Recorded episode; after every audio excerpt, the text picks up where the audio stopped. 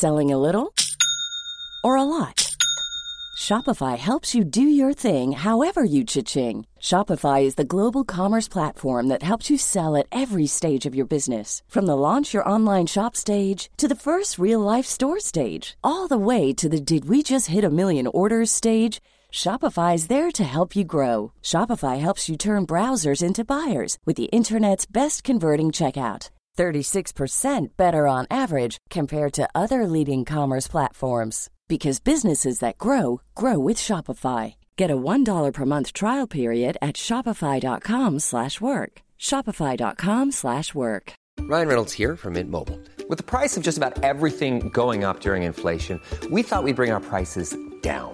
So to help us, we brought in a reverse auctioneer, which is apparently a thing.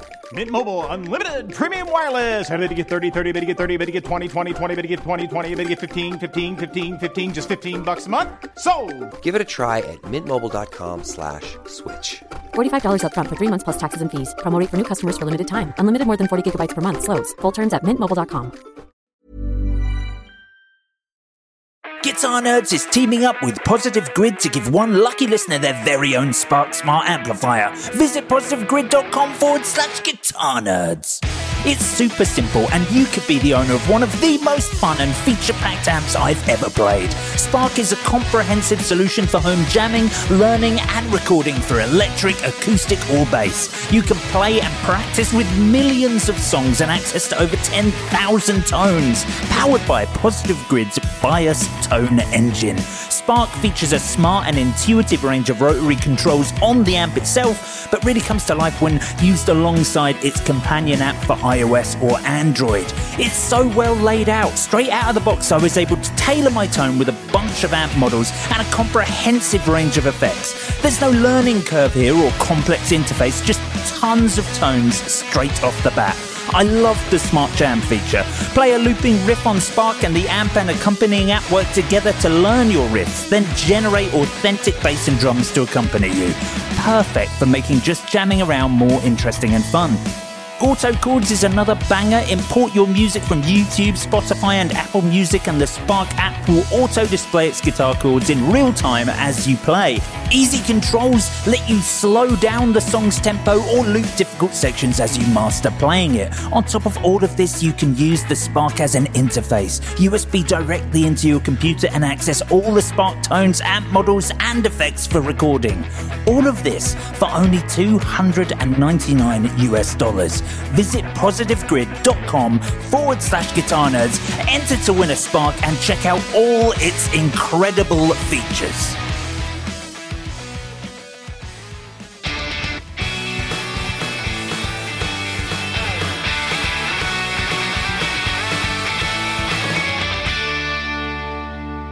Okay, Blake, repeat after me.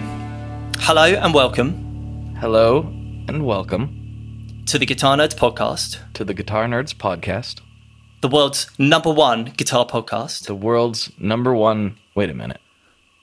the world's number one guitar podcast, Blake. The world's number one guitar podcast. I'm your host, Blake Wyland, I'm your host, Blake Wyland. and I'm here entirely of my own free will and under no duress of the Guitar Nerds whatsoever. I am here under my own free will and under no duress of the Guitar Nerds whatsoever. Great, and we will get Joe to tidy that up in post. That's right, you heard uh-huh. correct. This is the Guitar Nerds oh, podcast. My name is Jay Cross, and I'm here with Matt Knight and the Tone Mob's very own podcast legend, Blake Wyland. Can you get this guy to put that knife down? the, oh, the mm. original guitar podcaster. I don't know. I don't know at what point our our timelines. Well, we Blake, me and you met for the first time at NAMM 2017, Winter NAMM 2017. 2017? Yeah, maybe Yeah, 2016. that was- That I can't remember. my- well, I started in August 2016, and NAMM 2017 was my first one. I think that's when I, yeah, that's when I met you. But obviously, we'd been doing the podcast for quite a few years before that. But I don't know when you started doing. Obviously, Tone Mob was one of the original things that we remember, um, especially on social, on like Instagram and stuff. So when did you start doing yours? So you guys beat me by a little bit, uh, by maybe a year or so. So Okay. But I- Chas- Chasing Tone was around before because you came into Chasing Tone later, didn't you? I came into And that- Chasing Tone later, yeah. Yeah, and that, but that probably predates what we were doing. I think. I'm guessing it was right around the same time. Yeah. I think Chasing Tone. We last month we celebrated uh, the seven year anniversary by having Travis Feaster on, who was one of the original hosts. Of course. Yeah, yeah, yeah, yeah. So I think you know it's really it's a really close timeline because I I was aware of you guys, so I know you were before before me. Uh, Chasing Tone was the one that got me into doing it in the first place, and then I found 60 Cycle, and I think Chasing Tone, what is now Guitar Nerds, and 60 Cycle all started around the same time, along with one that was just called the Guitar Podcast. And that one was kind of weird because I only caught a few episodes of it, and it was just like one guy driving in his car talking about guitar stuff. Um, so it was kind of a weird show. Um, I, I don't. I can't really comment like further. Maybe it changed, but it, he didn't seem to stick around very long. I mean, I can't really, I, I can't really criticize because basically, when the GAK podcast, what was the GAK podcast started, it was the four of us sitting around in the back room of the shop drinking uh, cheap cans of gin and tonic and talking about guitars. Which, I, I mean, frankly, is. I mean, that's no different to what anybody else is doing. You know, it's, it's still just as pathetic as as, as anything else. You know, just 100%. a bunch of losers hanging out, drinking drinking gins and talking about guitars. Yeah, I mean, I I'm not like yeah saying that too critically either because my early episodes were recorded in a fuel lab with a train going by, you know. so like, it, it, I, I mean, no, there's no hate on my part at all. It's just just what I'm recalling from the the content and. uh but yeah, I think those were there might have been some other things sprinkled in, but at the time, the timeline as I recall would be Chasing Tone, Guitar Nerds, and 60 Cycle all started really close to the same time. I started Yeah. in 2015, so Yeah. a little bit afterwards. And the reason I started was because I was like, well, these these are all kind of banter based shows, and Yeah. there's no interview based shows, at least Yeah. that I was aware of at the time. And I was like, maybe I can maybe I can fill that angle, and it's somehow worked. Yeah, and I mean, you know, you've had some, especially like over the last nine months or so. Nine, oh, I guess this year, you've had some big, big names on there. Big names on the on the show over the last uh, over the last year or so. Kyle Gass from Tenacious D. I mean, that's enormous. That's absolutely fantastic. Misha Mansour, I saw. Was that this week or last week? Yeah, that was And, last uh, week. Uh-huh. I saw you've had Bri- you had Brian Fallon on again as well. So, I mean, it's it seems to be going from strength to strength to strength. It's uh, you know, and, and I mean that metaphorically and literally because Blake Wyland is a very tonk geezer, as we say in the uh, in the uh, you know if you're if you're a fitness fanatic like me and Blake, we would we would refer to we, we we refer to each other as tonk geezers, but you know I'm not quite at that level yet. But but no, things seem to be going really well, man. it's it's been wild you know some of these guests i think the real the real turning point as far as like um i don't want to say you know it's weird to put people in hierarchies you know and i don't like to do Yeah, of that course, but of course. as far as notability goes and just you know people who were aware of them it it really didn't start happening until the first time i got brian on brian's on, Yeah. been on like three times um, Uh-huh. and we've become really good friends over the course of that which has been amazing because he's also somebody I really respect and love as a musician as well. So um, that that's been a real trip. But yeah, he was really, I think, the one that kicked off that. And then you know, shortly thereafter, I had Frank from MyChem on, and then um, this year, yeah, the the the Kyle Gass episode's so crazy because a lot of these people, you know, I'm I'm hunting for. Obviously, I'm Yeah, trying to find their. PR people. I'm trying to find, you know, because they don't know who I am. Uh, but Kyle's people actually hit me up out of the blue, which Oh, was nice. really weird. I was like, Kyle Gass. I'm like, yeah, I'm gonna talk to Kyle Gass. I don't even think he likes gear that much, but of course I'm gonna talk to him. You know. Um, so yeah, it's been it's been wild, and and the interview format is what I what I enjoy because I don't think I have the. I mean, I love gear clearly, but I don't think I quite have the level of keeping up with the news that I used to, the way that you guys do. And I get a lot of that from Chasing Tone because Brian and Richard are always sending, which is actually something we should probably talk about when we get to Yeah, it. yeah, definitely. But um, they're always sending me topics and, and things. So I'm like, I'm, I'm very well informed, but not necessarily because of my own research. Yeah, I mean, well, to be to be completely honest with you, mate, it, it, we are basically just reading off. We're just reading off press releases. It's all just it, ours is all very scripted. Like we we get sent the week's press releases, we read that out in a very monotonous voice, and then we go home. Like I'm not I'm not that informed. I just I'm able to read a press release. So I don't. they I, they you know, stopped I- I sending me press we- releases. They, they, Oh, I very rarely get them anymore, and when I do, I'm like, nah. Because what am I going to do? You know, I am I going to be like, okay, this week I'm talking to you know X Y Z pedal builder. Uh, what do you think about the new release from Orange? You know, it's, yeah, it- exactly, exactly. yeah, it just doesn't really fit. I think um, I, mean, I don't know. The, the further I've I've gone on, the more, the less I've had time to pay attention to what's happening. Even though it is like part of my job, I definitely don't feel like I'm deep diving as watching as many videos as I used to. I I also just think there's just so much stuff coming out at the moment. I've just sort of lost track. I, I think maybe because I haven't been in a guitar shop for so long. You know, like every so and you go in a guitar shop and you chat to the people you know and you see some stuff and you get some opinions and Yeah, yeah, like, yeah. And someone says, "Oh, have you checked out this?" or "Have you seen this? We just got it in." yeah, Yeah, like, don't and re- I- don't really get that opportunity quite so much. No, I, and yeah, I definitely feel like need a bit of that. That's I think that's why guitar shops will always be around. Of course, lots of people shop online now, but you can't replicate some of it without uh, actually going in and getting hands on with some stuff. Ryan Reynolds here from Mint Mobile. With the price of just about everything going up during inflation, we thought we'd bring our prices down. So to help us, we brought in a reverse auctioneer, which is apparently a thing. Mint Mobile unlimited premium wireless. Ready to get 30, 30, bit to get 30, bit to get 20, 20, 20, bit to get 20, 20, bit to get 15, 15, 15, 15 just 15 bucks a month. So, Give it a try at mintmobile.com slash switch. $45 upfront for three months plus taxes and fees. Promo rate for new customers for limited time. Unlimited more than 40 gigabytes per month. Slows. Full terms at mintmobile.com.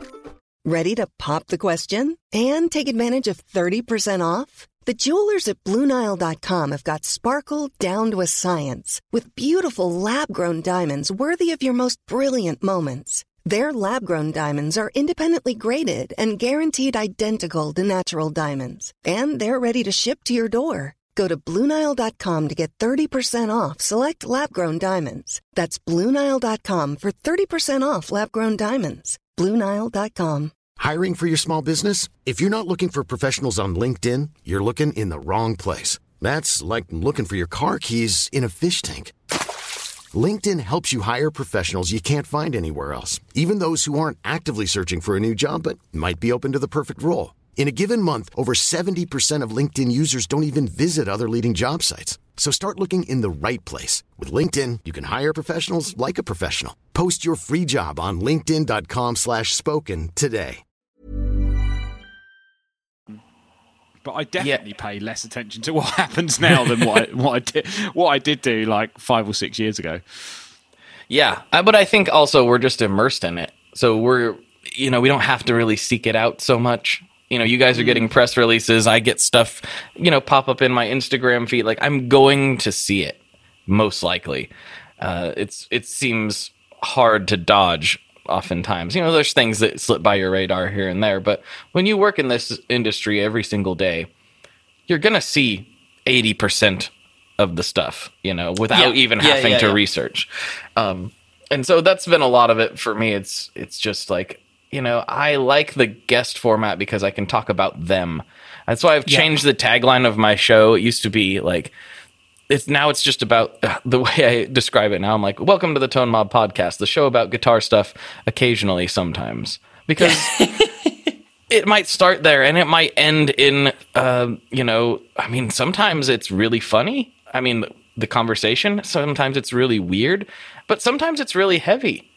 You know, Yeah. sometimes Yeah. addiction has been a reoccurring thing that's popped up multiple times on the show, and we really go down the rabbit hole, you know, as much as we can. And Yeah. um, I Well, don't want to limit the that's a- conversation in that way, you know?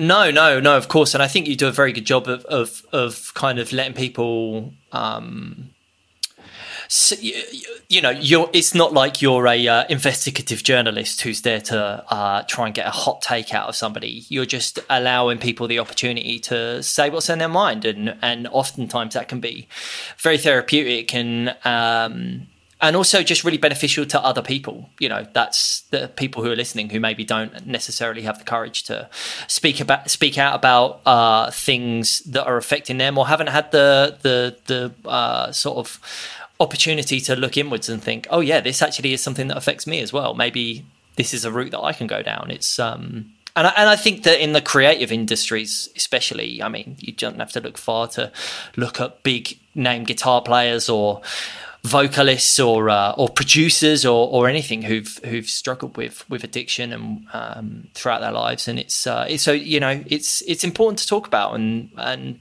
bring these things out in the open when when you can. You know, it's interesting too because I I find that those are the most fascinating conversations and the things that you know, not specifically addiction, but just broader, Yeah. deeper topics.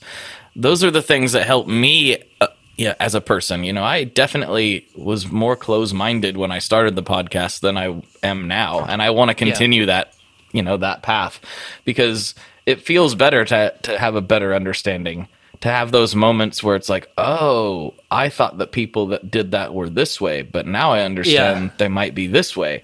And just getting that different exposure can help you, you know, navigate your own troubles in a weird way. Um, not to try to make this a, a bigger deal than it is. It is still just a nerd rambling on the internet. But, but it is it has definitely changed my perspective on a lot of things and also you know like you mentioned misha when we did the patreon episode or the bonus content now because i guess it's not just patreon but uh, he was like i can't believe we're talking about this you know i never i never get to talk about these things we were like literally exploring the concept of whether or not we have free will you know Right. Okay.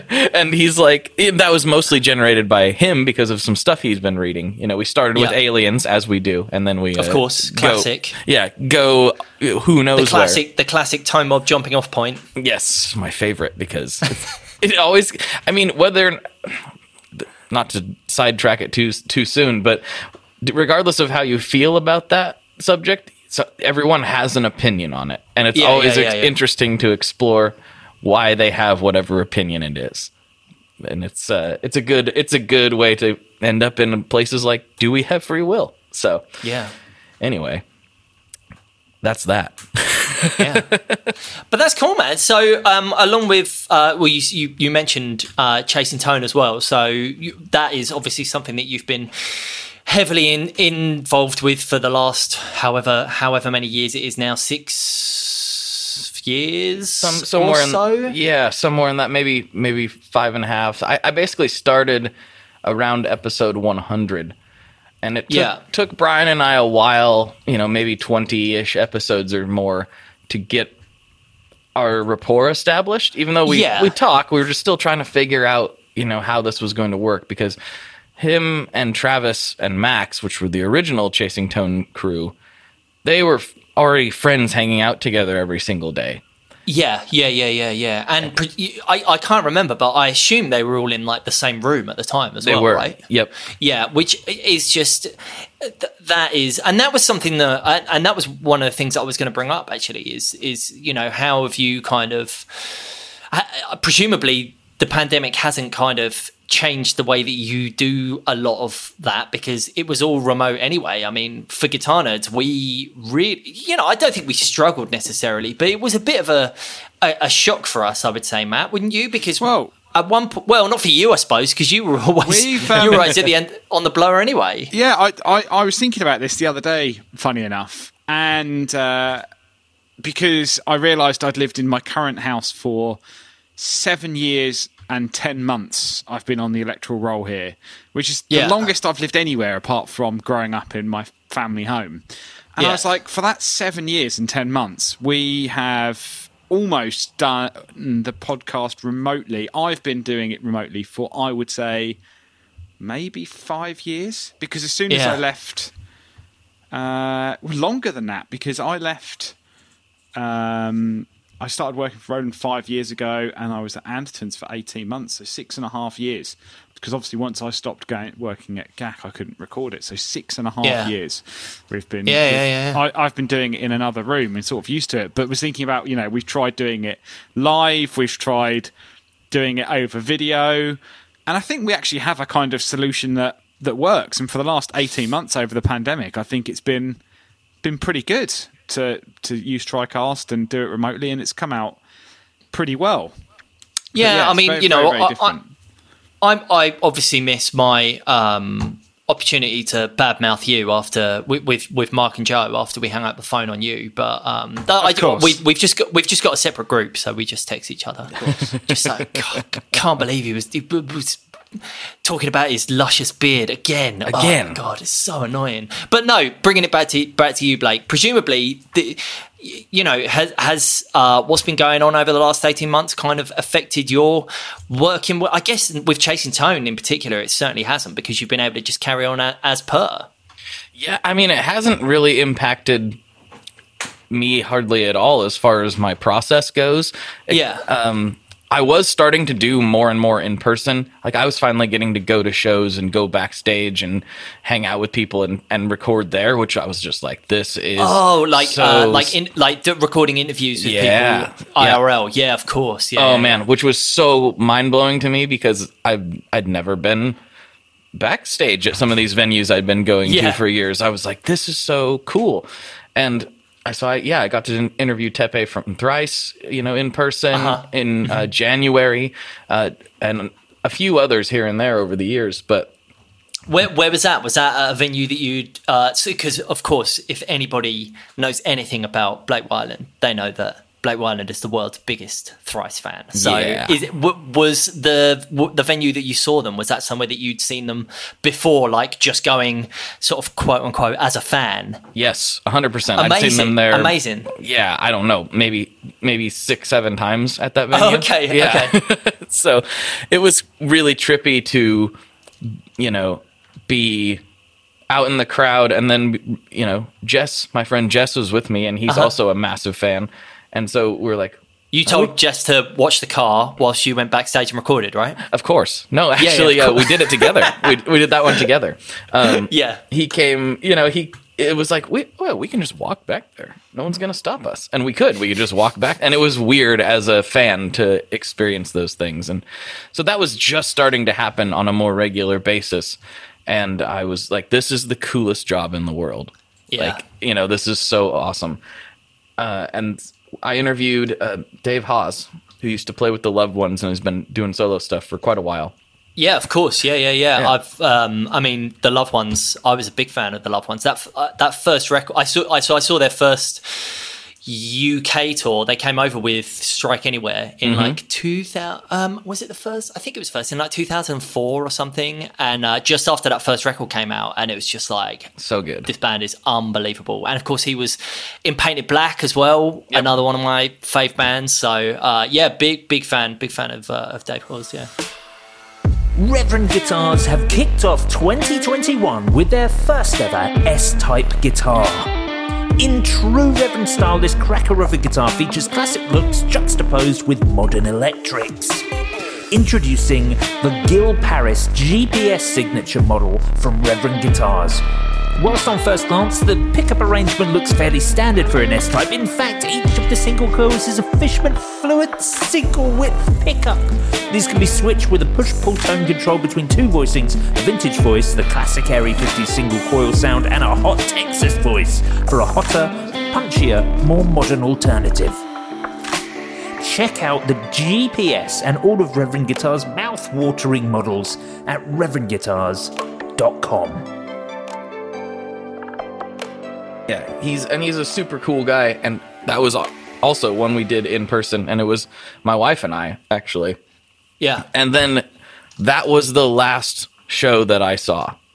Right. You know, we hung out for a little while. We, you know, we did the podcast. We saw the show. It was fantastic. We gushed about Les Paul Juniors together for, you know, how, who knows how long. And then, um, literally like maybe in my mind, it's the next day, but it might have been the next two or three days. That's when everybody's Instagram feed was nothing but show cancellations, including Dave. Dave's popped up. Oh, we got to cancel our shows. You know, we don't know what's going on with this pandemic, and that was like Yeah. for me, that was essentially the beginning of lockdown.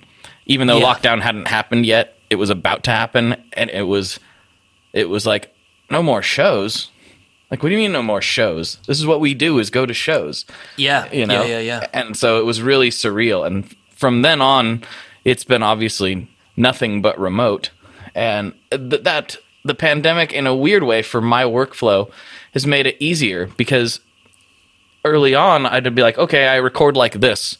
And they were like "H- I don't understand how to work any of this stuff. What's going on? No, everyone was confused and didn't know. How, Now everybody like knows how to work it. So I'm just like, here, Everybody, everybody's a Zoom expert. Everybody's got like a good pair of, like a decent pair of headphones, a good, a good webcam. Yes. Like, Yeah. yeah, yeah, yeah, yeah. So the, that the explanation of that has uh, become severely lessened. I rarely have to explain anything anymore, so that saves me some time. So that's uh, Yeah. been the real only real change for me.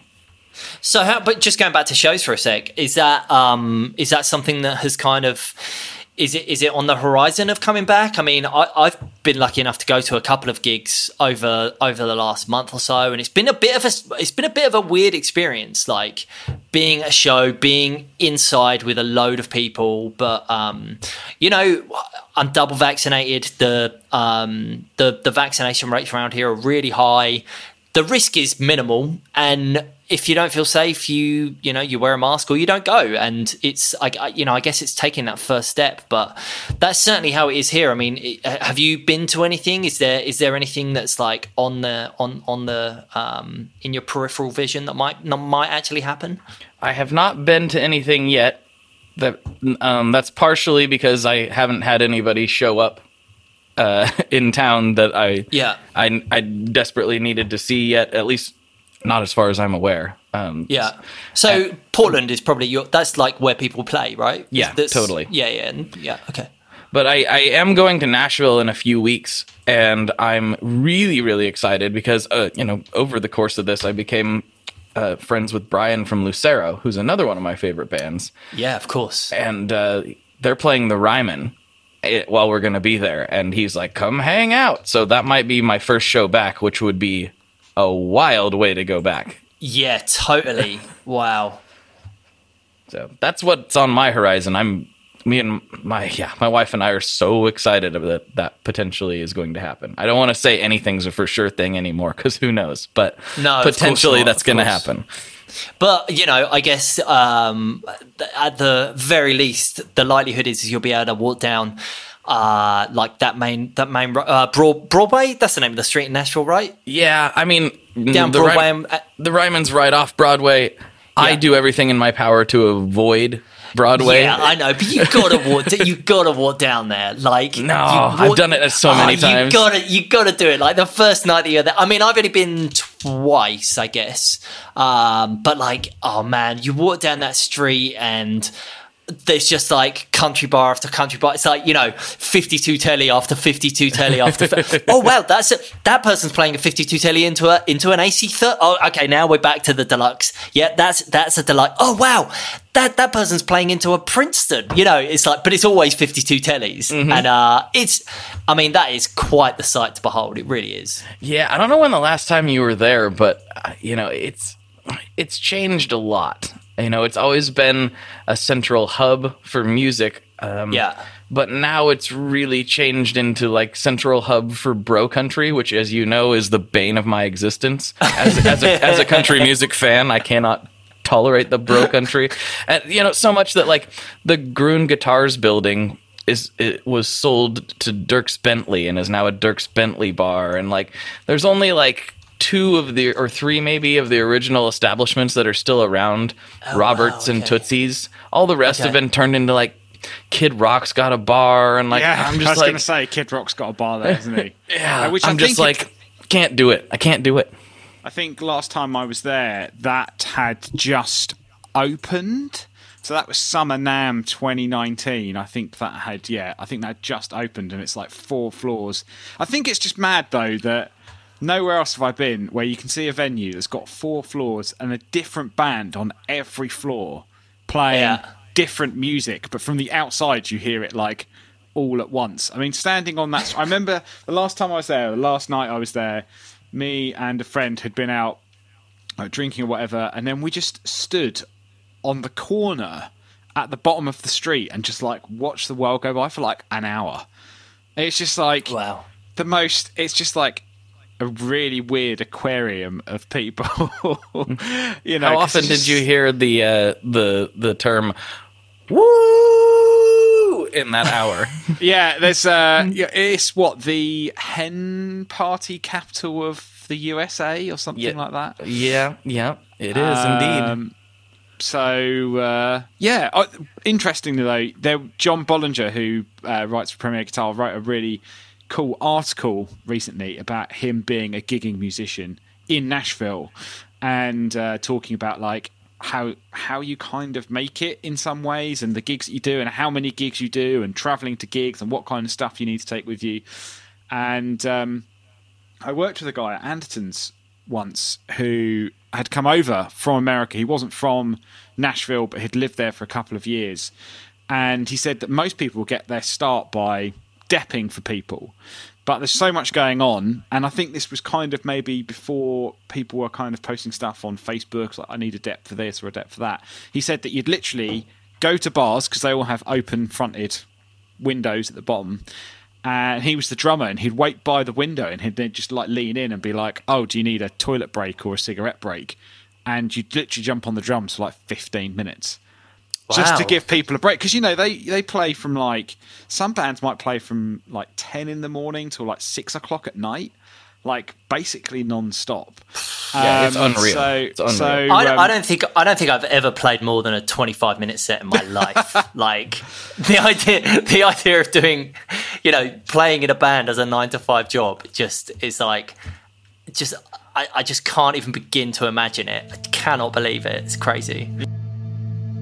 Introducing the KMA Machines Guardian of the Worm. An incredibly flexible, ultimately shapeable high gain distortion and noise gate for guitarists looking for complete control over their drive tone. Fader loaded double foot switch effects unit features three separate clipping modes so you can find the tonal foundations that are right for you. A simple, high performance Blackmer VCA based noise gate with the option of an external trigger input for noise gate control. A highly configurable 4 band active EQ with variable center frequencies. Three distinct types of high mid control for tone shaping. An effects loop between distortion and noise gate for signal chain flexibility. An internal control for input filter signal trigger source and noise gate response and relay based soft switching with variable gate switching modes. This is a comprehensive distortion shaping tool for those who want complete dominance over their tone. Check out The Guardian of the Worm by KMA Machines at kma-machines.com. Yeah, and um, yeah, they do some ridiculous sets. And he was saying, yeah, you just you'd lean in and be like, "Do you need some cover?" And you'd probably do like 10, 15 minutes. You'd do like a few songs. Drum would come back. You'd leave your number, and maybe they'd give you a call for like, "Oh, I've got booked for a session, and I'm supposed to be doing this other gig. Can you like cover?" And um, I, I'm pretty sure in this interview, John Bollinger's saying that like you just have to have a repertoire of like a bunch of songs that you'll always you'll always have to play. Yeah. Yeah, yeah, yeah, yeah. Um, but I, I do remember I have a, a memory of a, a functions band at one of those gigs where I was with a friend of the podcast, Wes Steed, who now lives in Nashville. He does indeed. Yeah, Um, works for um, Rivolta Guitars. Yeah, Oh, wow. and wait, funny. Who- so Blake, if you find yourself with some time, um, I don't know how familiar you are with uh, those guitars, but we should um, hit you up with uh, with Wes because he so he's worked with us at GAK and um, moved out to moved out to Nashville for the the second most popular reason that you move out to Nashville, and that is uh, of course he met a girl and they're now married, and you know it's really really they've got like you know they've got a cat and a really nice life together. But um, yeah, uh, he works for Rivolta and. Um, is is involved with them. So, like you know, if you wanted to check that out, I'm sure he'd he'd he'd like to. He'd like to Yeah. But that's not really a conversation for the podcast. Right, well, uh, uh, interestingly, I was going to say that actually the first time I went to Nashville was with Wes, and that is where he met his now wife. Oh, yeah, of course. Um, and um, yeah, we went we went to a gig in, in one of those bars where yeah, it was just covers band that was playing for like I don't know eight hours, and they were like, "Tip us for a song." It's like they had no set. They were like, "You put twenty dollars in the tip bucket, and then you could just name a song." And I think someone named Weezer. Do you know "You Suffer But Why" by Napalm Death? Well, yeah. Some, someone said, "Can you do Rapper's Delight?" And then, Okay. and I think the guitarist had gone off for a break, and it was there was just a bass player and a drummer, and the bass player was like, "Um, yeah, maybe." And what they what they would do is they would all, they all had iPads, right? They would Google it, find chords really quickly, and then like one of them would just be like, "Right, okay, let, let's just go," and they would just Let's give it a go. Give it a go. And he found the lyrics and he's like, right, I think I know how the bass line goes. And the bass player pulled out the bass line straight away and then rapped the entire song from What, lyrics whilst- on an iPad Whilst playing the while, bass line, while playing the bass line. Yeah. unbelievable. And I was just like, yeah, that is the level of. Uh, that is the level of musicianship that I think you have on, on some of these things. It's pretty, it's pretty mad. it's bonkers there. I mean, the old joke is like, don't let the guy begging your groceries like touch your guitar if you're in Nashville because he's probably better than you. Like, it is like it- it's unreal how many guitar players, uh, you know, there are and how they're just worlds above most other cities. Just as a co- like, you could just throw a rock and hit somebody who's obscenely talented there. Yeah. It's crazy. I mean, almost every single person that works for Stringjoy plays. I think there's like one that, or two that don't play, and they like are recording engineers or something. You know, it's it's it's insane the level of talent that exists in that city. Yeah. Well, and and Stringjoy. So uh, just to touch on that, you mentioned that obviously you're going to Nashville. You're going to be able to hang out with the the Stringjoy crew. Yeah, I mean, I don't know if I'm like super publicly allowed to say why I'm going there, just because some people like to keep their lives more private. Of course, and so I, mean, won't I won't it- spill that beans. You're going. but- For, you're going for the uh, secret guitar convention. I Yes. assume is the yeah Yeah, yeah yeah. yes, yeah. yes, the super We were secret- invited. We were, we were invited, um, but uh, yeah, unfortunately, it's just really really secret. well, you're gonna Skype in though. Yeah yeah yeah exactly. Yeah, yeah, okay, all right. Yeah, because we have to formulate how we're going to take over the entire world. you Yeah, know, I mean, you know, one step at a time. That's how. One step at a time. Exactly. Uh, but I will be, yeah, ha- hanging out at the Stringjoy uh, shop for a while. You know, there's a bunch of people there that I need to meet in person that I haven't got to talk to in a while. And, Mm-hmm. you know, it's just a, a whole thing. I'm going to go do something. This is very interesting for everyone. I'm going to do something, and then I'm going to go over here and do something, and then I'm going to go over here and do something. Uh, but I will be hanging out with Grant and Karen from Big Ear to do some content with them for an upcoming thingy. oh, nice. Okay. yeah. Of course, And- the um, Albie was, uh, you know, that's been a a kind of like modulation pedal de jour for some time. Mm-hmm. Um, Like great, great sounding pedal.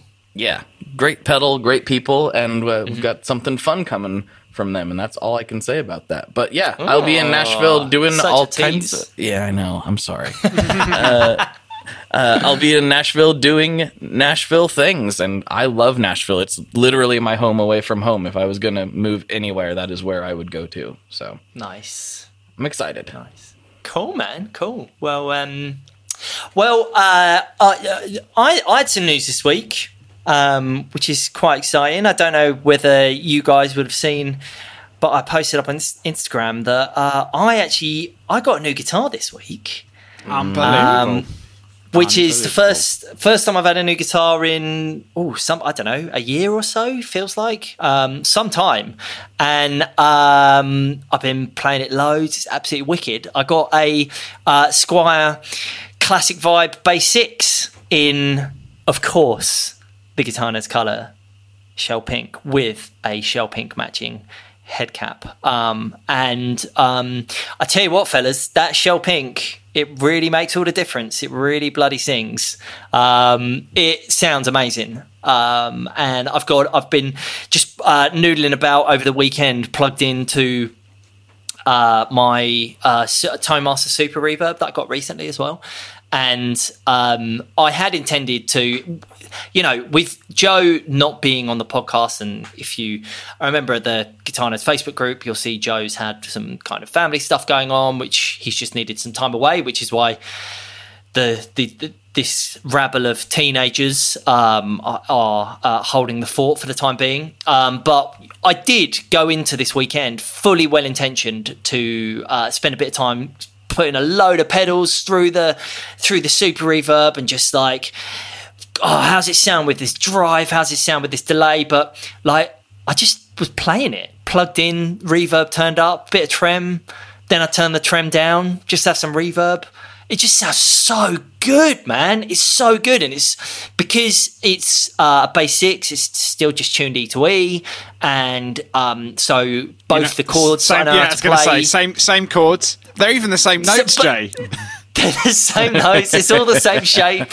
It's uh, it's it's so easy, but it just sounds so different, and um, because it's a bass six and it's so much lower uh, one of the things that I really like about it is that you can basically just play the chords that you know and you just play them slowly and it sounds well moody. Well moody.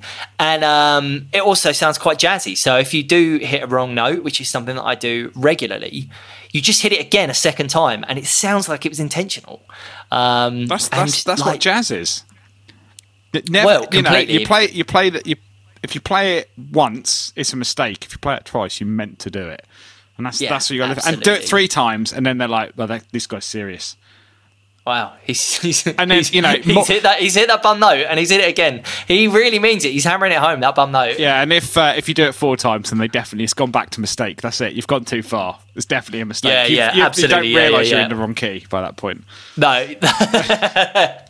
I'm just sitting here in amazement that you know both of the chords. I'm still, I know, trying, I know, I, am still trying to figure it out. I don't understand. No, I, I, I, tell you what, I know both of them, E and A. I tell you, and they are they are good. I, will show you A later if you want. I know you can play E, but if you if you need a little tip on A, it's um it's got one finger. That's all you need actually, as long as you don't mind playing it a bit wrong. It's um yeah, it's good. It's, um, all I can do is E minor. I can't quite get that extra finger on there. I'm, oh, just that two fit, just the two yeah, fingers. That's all I yeah, really yeah. know how to do. So yeah, yeah. Well, uh, you know, slowly but surely, and honestly, it doesn't matter it, as long as you get out of playing guitar what you what you want to get out of it. You just play, you just play that two finger E minor, and that's absolutely fine. That's all you need.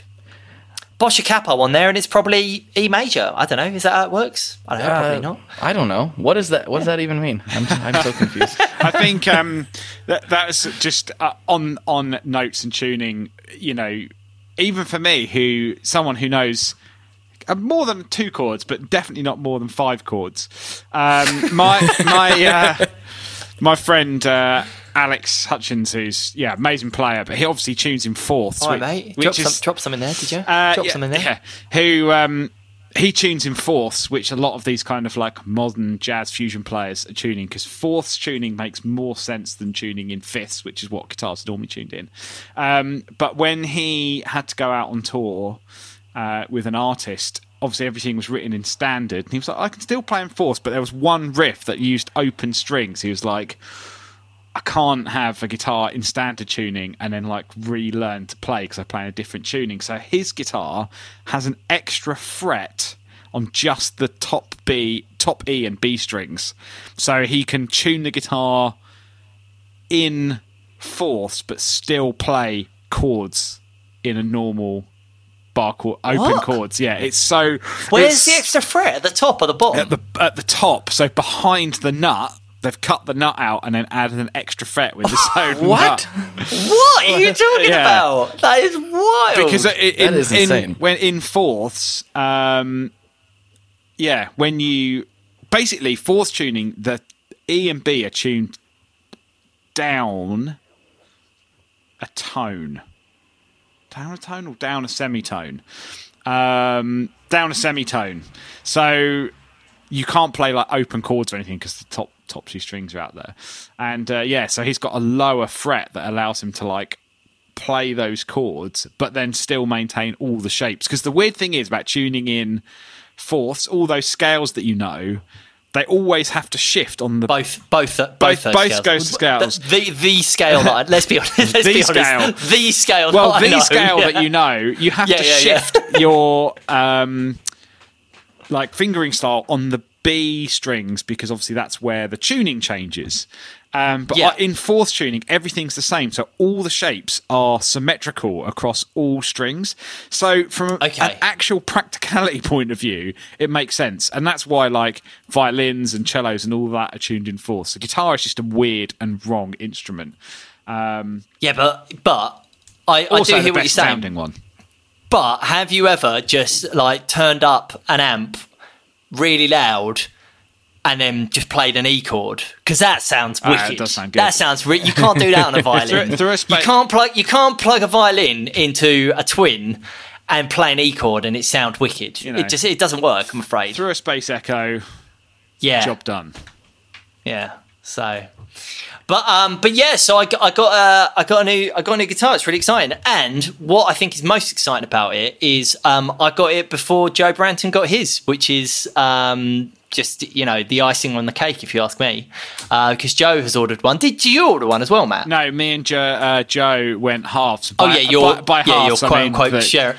Well, Joe paid for it, and I'm just going to steal it. So Right. Okay. fine. Yeah. Well, like I say, the best part of it all is that I got mine first, and uh, I am just sending loads of pictures of uh, my new guitar to Joe um, to uh, because I never miss an opportunity to kick a man when he's down. Um, I think it's uh, it's, an so- important uh, moment of friendship building. You know. It's so weird. You know, Matt, isn't this strange? This is like almost like if you were bragging about getting a new boss pedal before anyone else. yeah, that never happens. It's not quite the same as that. It's not quite the same as that. No, no, I just got. Uh, I just. I guess I was just further up the queue, but yeah, I'm very excited. It's been uh, it's been wicked. The um, roasted neck is is lovely, and uh, or tinted neck. I guess it's not roasted, but it's tinted neck, and it's uh, yeah, it's wicked. Um, I I always said I was going to buy basics when when when, uh, the Squier Vim mod basics were announced in about 2000 and I don't know 11 I guess that was or 12 no because I think we were podcasting at the time when they came out when weren't we Matt? So 2014 Yeah, I think it was probably when they when when they launched. Um, and uh, I always said I was going to buy one and I never did and I'm glad I didn't because the the classic vibe is amazing it's so much better so it's um yeah very So very, very cool. so good. So- What what a cool! co- I just that time in the '60s when they were just doing. Well, it, this kind of thing just had never been invented. Like, imagine like talking about like what are we going to do? What are we going to do for guitar? What can we do? It's like bass six, you know, and just I mean, the, just the concept of an electric bass. You know, you just think that Yeah. bass guitars just didn't exist. Like. Because everyone played an upright double bass, and then someone was like, mm, just yeah well, Leo Fender was like, mm, just Leo Fender yeah, yeah, like yeah. someone, yeah, some guy. Someone, yeah, yeah, yeah. I don't know if you've heard of this man before. you know, and that guy, and he wasn't even a musician. You know, I think it's, No. um, I think that's yeah, it's pretty pretty damn amazing. But yeah, always this kind of new, those new concepts at that time. You know, especially in the late fifties and sixties, must have just been madness. Imagine being a salesperson on the road then, going to your like, you know, your dealers and being like, yeah, we've we've got this new concept, the electric bass. Like, Yeah, yeah, yeah. Well, uh, but I um, so I think I mentioned this on the podcast once before. I mean, I'm sure I have because I take every opportunity to talk about Chas and Dave, um, which Blake might be. I don't know if you're familiar with the, the works of Chas and Dave. Um, this might be a cultural barrier here, but we, we can we can fill you in later.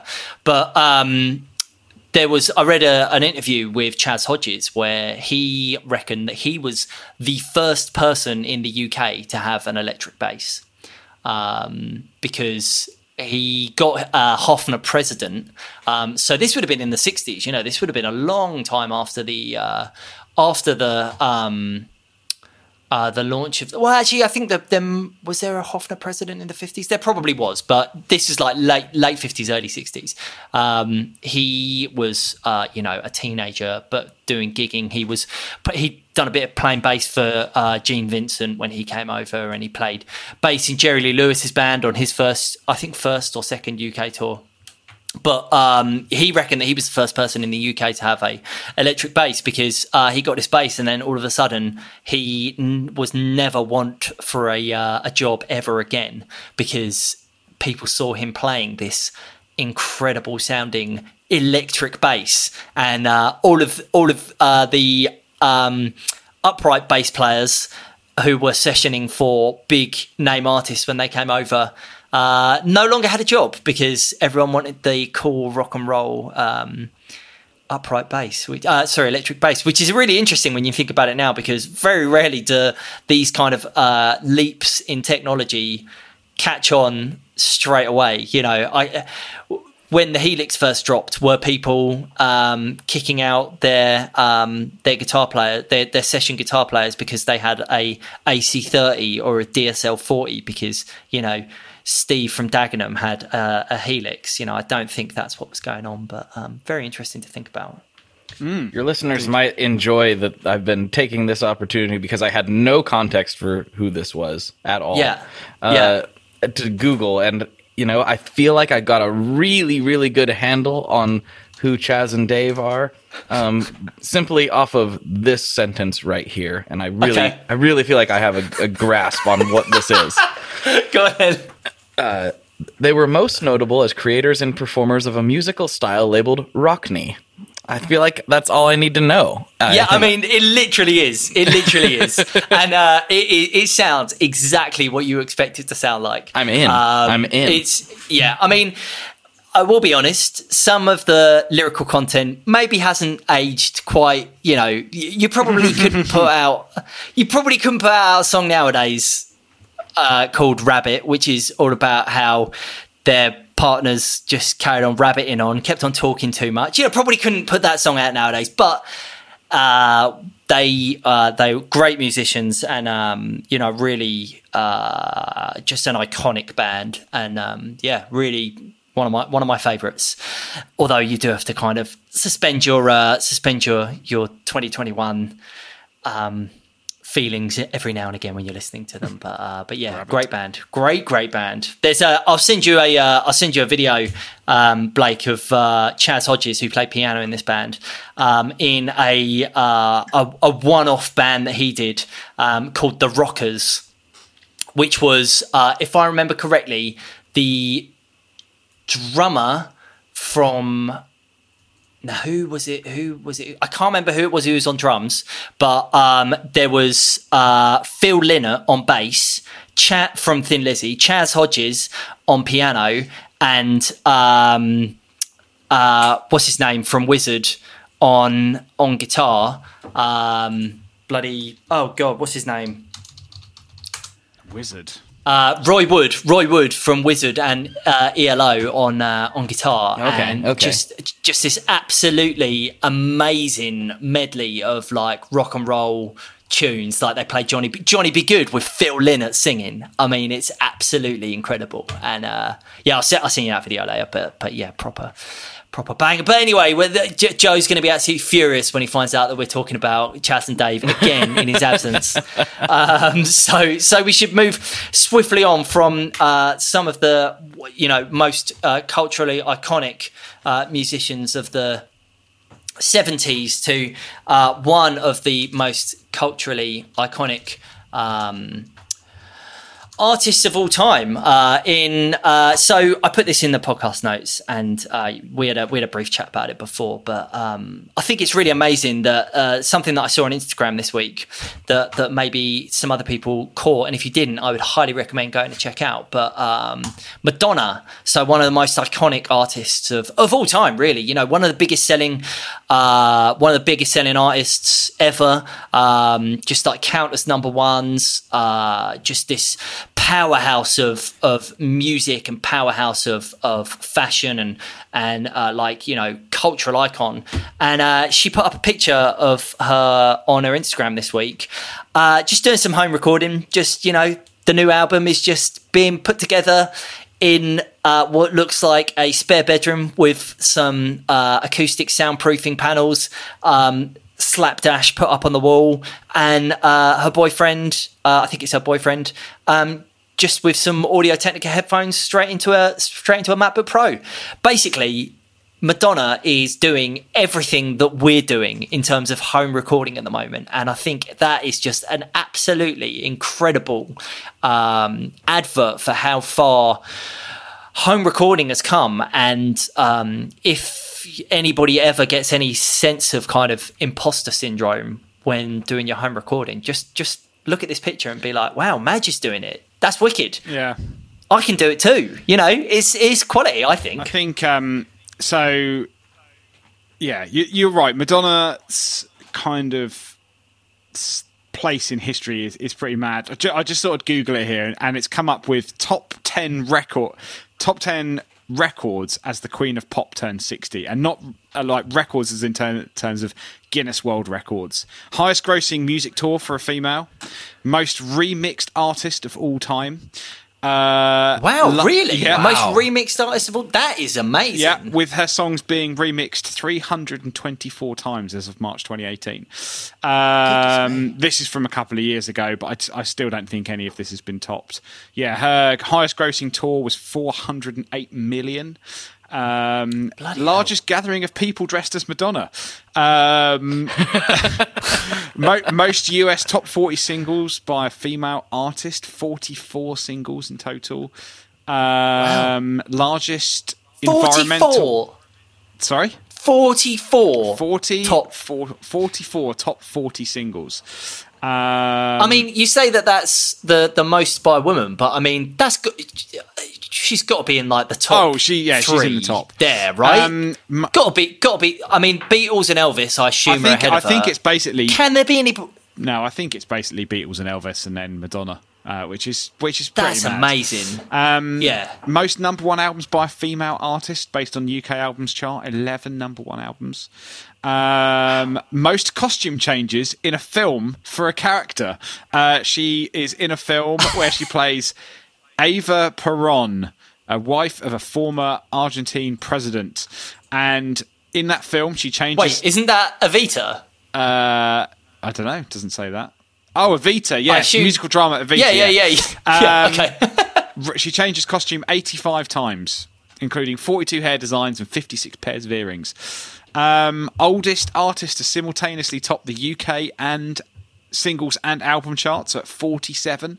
She uh, she had a number one I'm album. wow, and okay. single. And uh, best-selling female recording artist of all time. Um, Only beaten overall by the Beatles, Michael Jackson, and Elvis Presley. She has sold an estimated 335 million albums. Um, Okay, so you know when I said don't you know compare, don't worry about imposter syndrome, don't compare. Maybe you know ignore some of those records because that's all very I- I impressive. think, that's all um, very impressive. I think the one thing about I'm a, I'm a relatively big Madonna fan, but not as big as, as some of the, the super fans out there.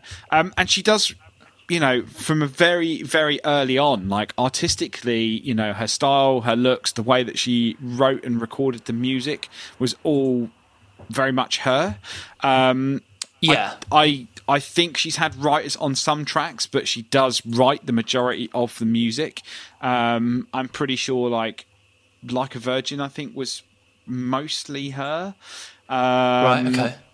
and yes, obviously her records have, especially the stuff from the 80s and the 90s, just obviously has this huge production, um, huge production value. Um, my favourite Madonna song being uh, "Like a Prayer" because if you haven't listened to that song in a while, go back and listen to the production because it's amazing. Um, and um, Guy Pratt of obviously Pink Floyd now played bass on that record, uh, and it's one of the most iconic bass lines of um, of all time. Uh, and I only know that because, uh, or I only you know obviously know it's really iconic, but Only know he played it because he told me that he used a Boss OC2 on it. I was like, oh. That's good to know. So, um, but yeah, I think just now you can do so much at home recording. I think that's the that is the amazing thing. Of like me and Joe have talked about it on previous podcasts and even did a a series on it. It's it is so easy to get a really good sound at home, and there are you know occasions of of bands. I think if I remember rightly, it was Hot Chip, their first record, I think they recorded it all at home, and then when they got signed, they were like, "Cool, we can go into the studio and re-record it." And then they, when they re-recorded that, they were like, "Doesn't have the same vibe and the same character." I think they scrapped it. Um, And just went with the home recorded just went with version. the home recorded. I've got a feeling. Wow. Okay. potentially one of the Strokes records was like that as well.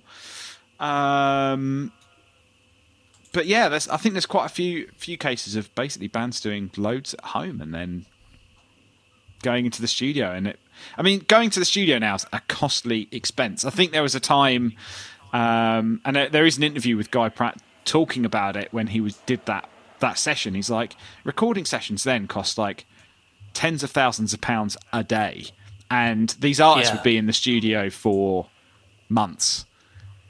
And people just don't have that money now. I No, think record labels no, are no, like, we're not going to throw a million dollars at recording a record. Um, you know, how cheap and how quick can we put music out? I guess in some ways, um, and and so much, you know, so much pop. I guess is like session work. It's like right, it's like bring all the session musicians in. They record everything, and they never see, they never see the singer that they're playing for. Um, Yeah. just you know, which is a pretty mad concept in itself. But yeah, it's quite cool to see. I think, and and shows that she is generally quite passionate about music. She's always playing guitar on stage. Um, I think the last time I remember seeing a video of her playing was like, I think she was playing Led Zeppelin on an ESP Flying V, like backstage. Wow. Really? Yeah. Um, I think there was, yeah, there was definitely an Instagram clip of her playing Led Zeppelin on a Flying V um, at, at one point, which is uh, bizarre to say the least. And also, I think It's awesome. yeah, I think I think it's cool. I mean, she's not exactly the greatest guitar player in the world, but All right, mate, calm down. I mean, how many, uh, like, you know, how many, working in a guitar shop, how many botched versions of Stairway to Heaven did you Well, hear? yeah, you know. I'm sure, I'm sure she's in the top, I would say she'd be in the top 500 uh, people who I've heard play that song. So, and I, I'm certainly not in the top 500 people who play that song. So, you know. I'm guessing she knows more chords than I do. That's the, Oh, well, I mean, we, we've already deduced that you only know E minor, mate. Yeah. But, but I Mhm. tell you what, the, the whole time you've been talking there, Matty, I've been, all I've been thinking is, Blake, you, you need to make some calls, mate. You need to get you need to get Madonna on uh, on the tone mob. get talk it. get find out what the deal is with this uh, this ESP Flying V. That's what I want to know. I want to know, yeah, what's going on with that? Oh, sorry, Explorer. You said, Matt. Yeah. it's uh it's such an interesting thing that I, it's been a while since I've been on this show, and it's been a while since uh, Brenton came on. But the last time Joe came on, you know, he was one of the people that really helped kick me into like actually, man, I got to do some recording. You know, I mean, early early in 2021. I released my first solo record, and my listeners Yeah. are so sick of hearing me talk about it. But I, you know, it, that was due to so many of my guests, and Joe being a big one, like talking about recording at home and how, you know, I'm sitting around going like, oh, I had this embarrassment of year that is just here, not. I mean, it brings me a lot of joy, but I'm not doing anything with it, and so you know, learning that process and going through that. I'm still far from an expert, but I'm so much more comfortable now doing it. And I think everybody should do it. I'm really a big believer in, in that just, I mean, I don't want to pull back the curtain too much, but I already have talked about this on, on my show once or twice. One of the songs on there is literally a resonator guitar. I, I came up with this little piece and I was like, that's cool. I'll record it real quick so I don't forget it and I threw my phone in front of me, recorded it real fast, and was listening back through headphones. And I was like, I wonder. And I just uploaded it to my DAW and started messing with it and putting effects on it. And I got done with it and I went, I think that's good. I think I'm gonna, I'm just gonna roll with that. And that is some of some people's favorite track. Yeah, it's called Yeah. Purple Skies, and uh, it's kind of it's all the whole thing's strange. But the point being is like you never know. Like capture everything you can. You never know what you might be able to do with it. We just have access to such powerful tools that we take for granted all the time, and you know we just need to create stuff. That's what's Yeah. beautiful about technology. yeah.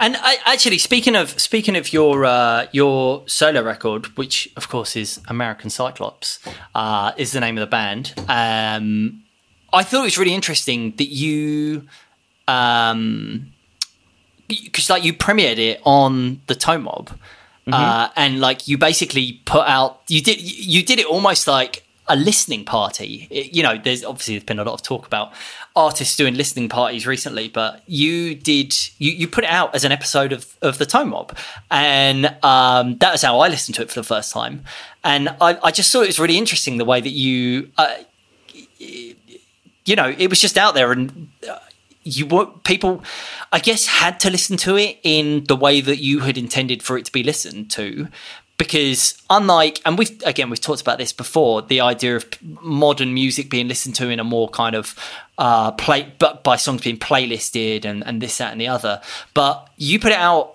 As, as as an episode of a podcast, and so you had to listen to it the whole way through. And um, I wonder, like, is is that something that you think you'd do again, um, or do, you know, because it's now on Spotify. And actually, I just I just pulled it up on Spotify, and and as you say, put, uh, uh, purple purple skies is the is the the top song. Um, funnily enough, I don't know if you if you knew that, but it is actually the top song that's on there. But um, you know, is that something you'd do again, putting it out as like a single piece that people are kind of I, uh, forced to listen to sounds a bit too aggressive, but like I thought it was a very interesting way to premiere your record. Is is what I'm trying to say. Yeah, I mean, there's a few different pieces to that puzzle. Yeah. The main being, I had this idea probably a year or more before I did that, but I wasn't thinking of it for me. I was thinking of the conundrum that we're all faced with, which is, you know, streaming rates suck. And Yeah. Uh, it's very, very difficult to, you know, make a living from that. And I was trying to imagine I thought about podcasting in the sense that, and I've said this on the show many times too, where, you know, you guys didn't start this with a record label. You know, I didn't start my show with any kind of support from anybody other than the guests and the listeners. And just keep doing it and just keep doing it. And I got to thinking, like, what about some of these more established artists that have like fan, and they don't have to be huge, but you know, maybe some of the people I've interviewed or so on and so so forth. Like, I was like, you know, Spotify is where people listen to to music and podcasts these days. Yeah. What's different about it? You're uploading a digital file to the interwebs, and people go find it and download it. Yeah. And so I was like, well, if you already have like An a- audience. an audience, Yeah. why would you not like do what I did, which is I teamed up with a sponsor and said, hey, "Listen, I'm going to put this record out, and it's going to be in this format, so it kind of makes sense as a podcast episode." Like, mm-hmm. it just seems to me that artists could use the RSS feed and podcast, you know, ecosystem to creatively release their music in in ways that are not that much different for the consumer, if that makes any sense. Um, the consumer could still go on their phone and download this thing, but maybe there's a, a deal or a contract or something where the artist could actually be, you know, more fairly compensated for their work. And so for mine, I went to somebody I was already partnered with and said, "Hey, it'll be up here for the first three months. This is where everyone will listen This to is where you can listen to it. Yeah, yeah, yeah. and it worked you know it's it's not like i made insane amounts of money on it or anything like that but it w- ended up being at the end of the day a profitable endeavor at least Yeah. at least a little bit which is not something i ever ever ever thought would be possible with a release that i would do and the the reason I ended up having to do it myself is because the hesitancy of so many of the artists and labels and different people I would pitch it to. And I wasn't pitching to them like, "Hey, premiere it on my show," although I have done that since then. Um, Yeah. I was more saying like, "Hey, because I'm part of this podcast network. I'm like, what if this band did their next release as a podcast and you could partner up with XYZ company to make it happen?" And everyone is so hesitant to try it because it's new. To, well, just to try something different, Yeah. and I, I, I think so much of that comes from uh, what we, we- you know, what we've talked about in the past about how like the playlistification of of music. Like that's how songs get big now. Is they get big as uh, you know, three and a half minute hits on a playlist or uh, 45 second snaps on a uh, tick as like the, the back back in music on a TikTok or whatever.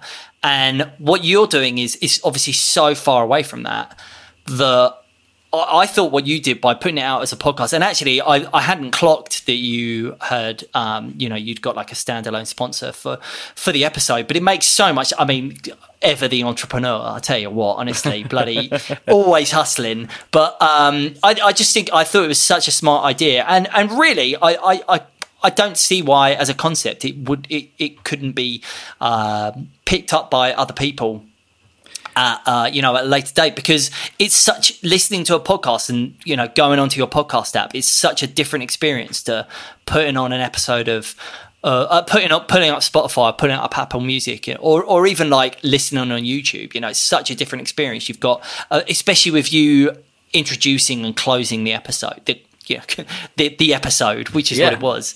Um, it's, it's such a different experience, and people are going to be more engaged than if it was just like, oh, here's the link to my new band's record on Spotify. Well, this. So you asked if I was ever going to do it again, and so that's an interesting thing. So the next thing I'm going to do, it will be.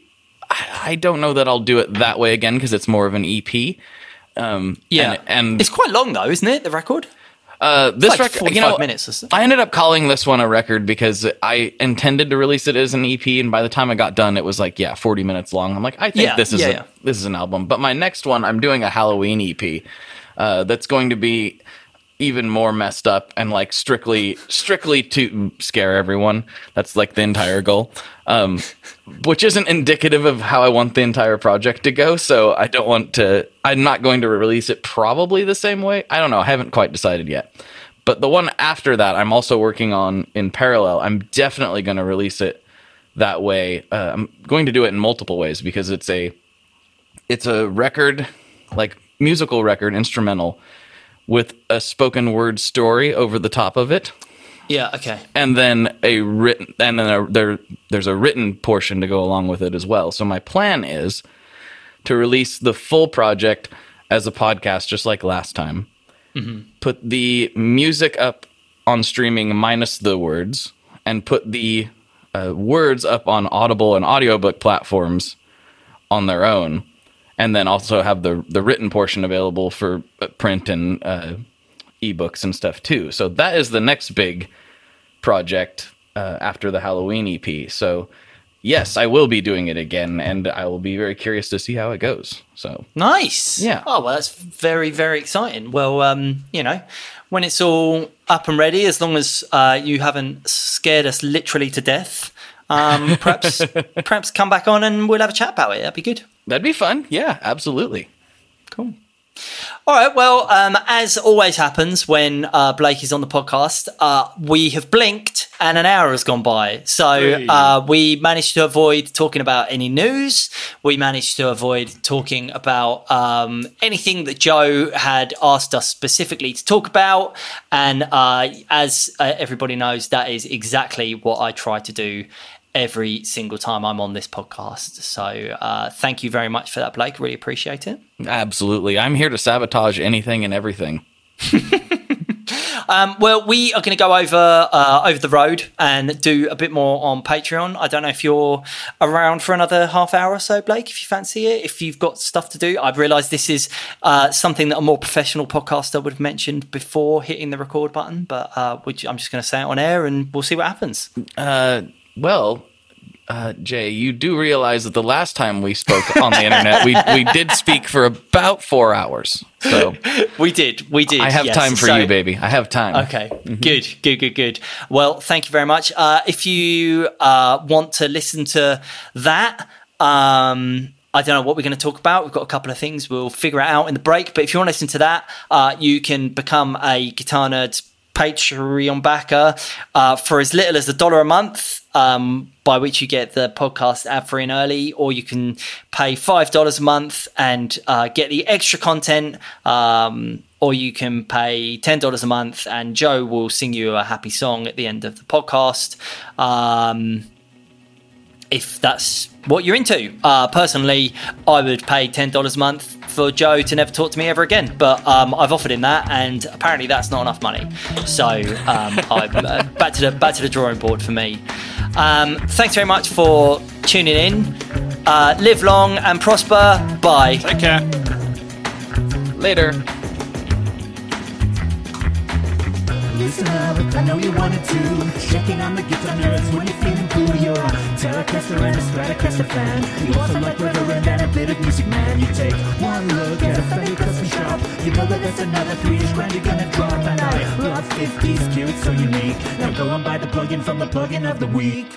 Guitar nerds come in your ears. Listen to us day and night and drink a bunch of beers. We got Matt Knight and Jake Ross too. Malcolm even shows up when it's got to do. We got JD and Naomi McLeod. But I am the best one cause I'm sexy, dumb and loud. But we couldn't do this podcast without you. You're everything a podcast host could ever want, it's true.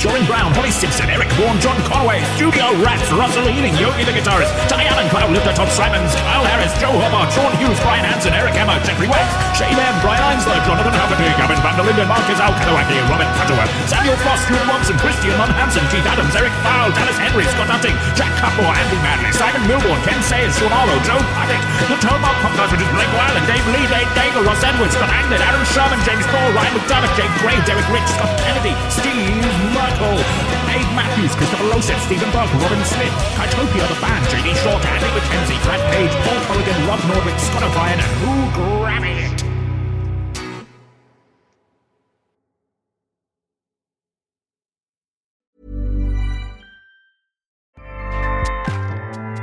ACAST powers the world's best podcasts. Here's a show that we recommend. The Real Housewives is a guilty pleasure for most, but if you're looking to not feel guilty about that pleasure, tune in to Everything Iconic with me, Danny Pellegrino, where I break down all the messy moments and behind the scenes antics of Bravo's popular franchise. And on Everything Iconic, I also interview celebrity guests like Kelly Ripa, Keke Palmer, Drew Barrymore, Cameron Diaz, and more about their guilty pleasures, their past work, and so much more. So if you're pop culture obsessed and find yourself watching way too much reality TV like me, tune in to Everything Iconic with Danny Pellegrino wherever you listen to podcasts. ACAST helps creators launch, grow, and monetize their podcasts everywhere. ACAST.com.